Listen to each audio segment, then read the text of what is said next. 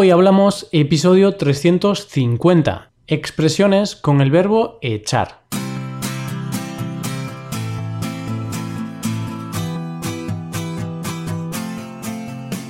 Bienvenido a Hoy Hablamos, el podcast para aprender español cada día. Ya lo sabes, publicamos nuestro podcast de lunes a viernes. Puedes escucharlo en iTunes, en Android o en nuestra página web y si quieres ver la transcripción, la hoja de trabajo de cada episodio y muchas otras ventajas, puedes visitar nuestra web hoyhablamos.com. Por un precio asequible puedes hacerte suscriptor premium y ya de paso apoyas este proyecto. Además, también verás que existe la posibilidad de reservar clases con nosotros. Así que no esperes más y haz que tu español pase al siguiente nivel que pase a un nivel molón. y ya centrándonos en este episodio, te digo que hoy vamos a hablar de uno de esos verbos que están en todas partes. Uno de esos verbos que los nativos utilizamos casi para todo. Te hablo del verbo echar. Este verbo genera millones de pesadillas entre los estudiantes de español porque tiene múltiples significados. Así que hoy vamos a ver algunos usos que le damos. De esta forma, en lugar de millones de pesadillas, generará tan solo cientos. Quédate con nosotros para descubrir estos usos. Hoy hablamos de expresiones con el verbo echar.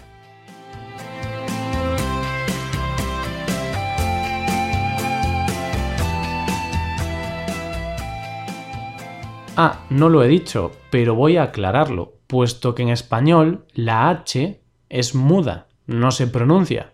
Te hablo de echar sin H. En este caso nos comemos la H, nos la comemos porque tenemos hambre. no, el verbo echar con H, por mucho que haya gente que piense que viene del verbo hacer, no. Echar con H no existe. Como sabes, el verbo echar sin H tiene varios significados. El más utilizado es para lanzar o tirar algo. Por ejemplo, en las bodas españolas echamos arroz a los novios cuando salen de la iglesia. El por qué hay que buscarlo en algunas tradiciones orientales.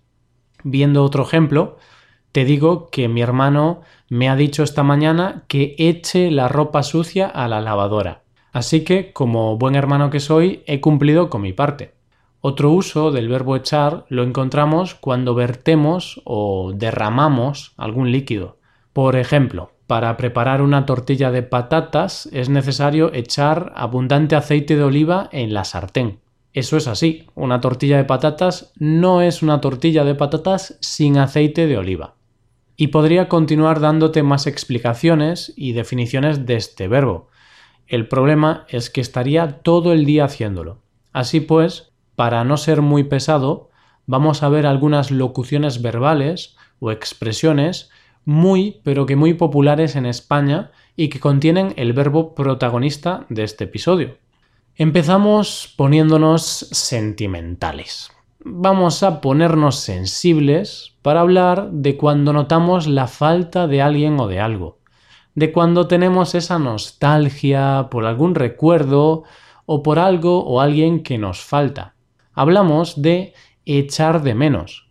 Echamos de menos muchas cosas, ¿no?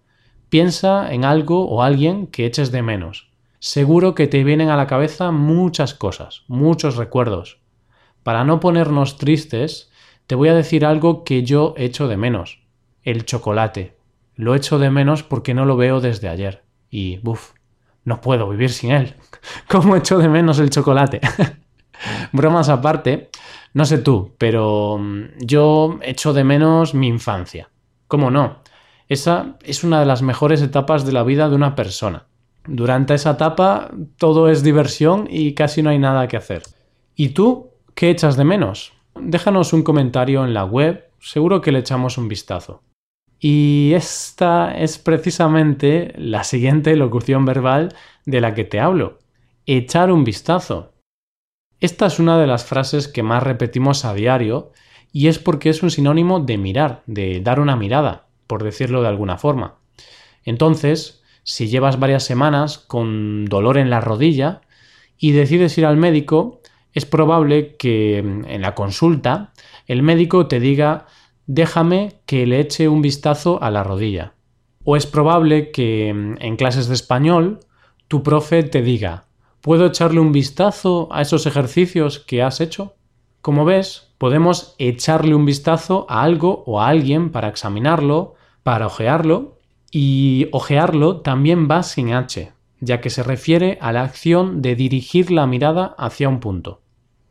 Y después de echar un vistazo a esta frase, pasamos a la tercera del día de hoy. Vamos a echar una mano a alguien. Y no literalmente. De ser así, si le tirásemos la mano a otra persona, le estaríamos tirando una mano de juguete o, quién sabe, una prótesis. Bueno, o, quizá la mano de Jamie Lannister, ¿no? Chiste para los seguidores de Juegos de Tronos. Así que vamos a dejar esta extremidad en el lugar que le corresponde. Vamos a hablar del significado de esta expresión, y es que cuando le echas una mano a alguien, le estás ayudando. Así de fácil. Le puedes echar una mano a tu vecino si necesita que le compres algo en la tienda. También puedes echarle una mano a tus hijos con los deberes. Y si un amigo va mal de dinero, puede ser que te pida que le eches una mano y le prestes algo de dinero. A nadie le gusta prestar dinero, vamos a ser sinceros, pero hoy por ti, mañana por mí. ya lo dice el sabio refranero español. Significa algo así como que mm, hoy tienes que ayudar a alguien porque puede ser que mañana seas tú el que necesite la ayuda. Pasamos a la cuarta expresión del día, echar leña al fuego. Sabemos que en invierno, en los lugares fríos, es necesario calentarse, Mucha gente tiene una hoguera y a esta le echan leña, le echan troncos de madera para que el fuego se mantenga. Esta acción le da nombre a la expresión echar leña al fuego, que se utiliza en situaciones conflictivas para hacer crecer aún más el problema. Por ejemplo, si dos amigos se pelean, discuten y otra persona empieza a decir más cosas malas para que la pelea continúe, podremos decir que esa persona está echando más leña al fuego.